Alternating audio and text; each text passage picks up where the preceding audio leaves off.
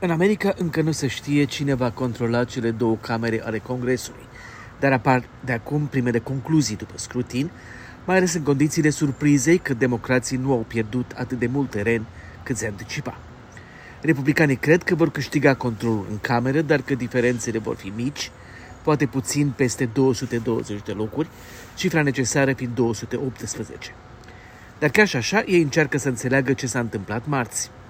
Una dintre sursele pentru Fox News declară, citez, Donald Trump este un mare handicap cu alegătorii independenți. Fostul președinte nu a candidat, dar și-a impus în nu puține locuri favoriții, mulți au pierdut sau sunt în pericol să piardă, iar majoritatea candidaților republicani s-au văzut nevoiți să susțină că alegerile din 2020 i-au fost furate lui Trump ca test de loialitate.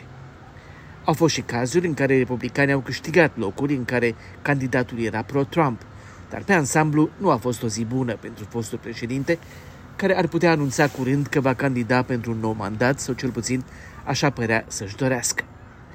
Imediat după ce s-a conturat că dominația republicană nu se materializează, au fost vizibile disensiuni în partid, care se vor face simțite atunci când Kevin McCarthy va candida probabil pentru președinția Camerei în ianuarie.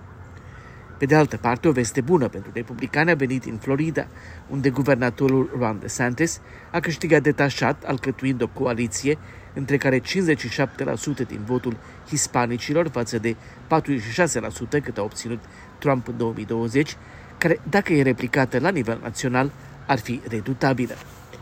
Dar dacă Trump își declară candidatura, DeSantis va trebui să decidă dacă se riște o candidatură împotriva celui care controlează partidul sau nu.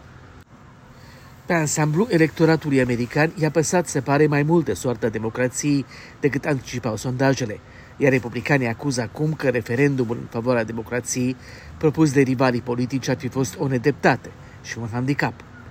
Dar chiar dacă este nepotrivit să se generalizeze, fapt e că cartea Trump, care a obținut unele succese, dar nu s-a dovedit pe ansamblu câștigătoare, aduce în discuție viitorul democratic al Statelor Unite.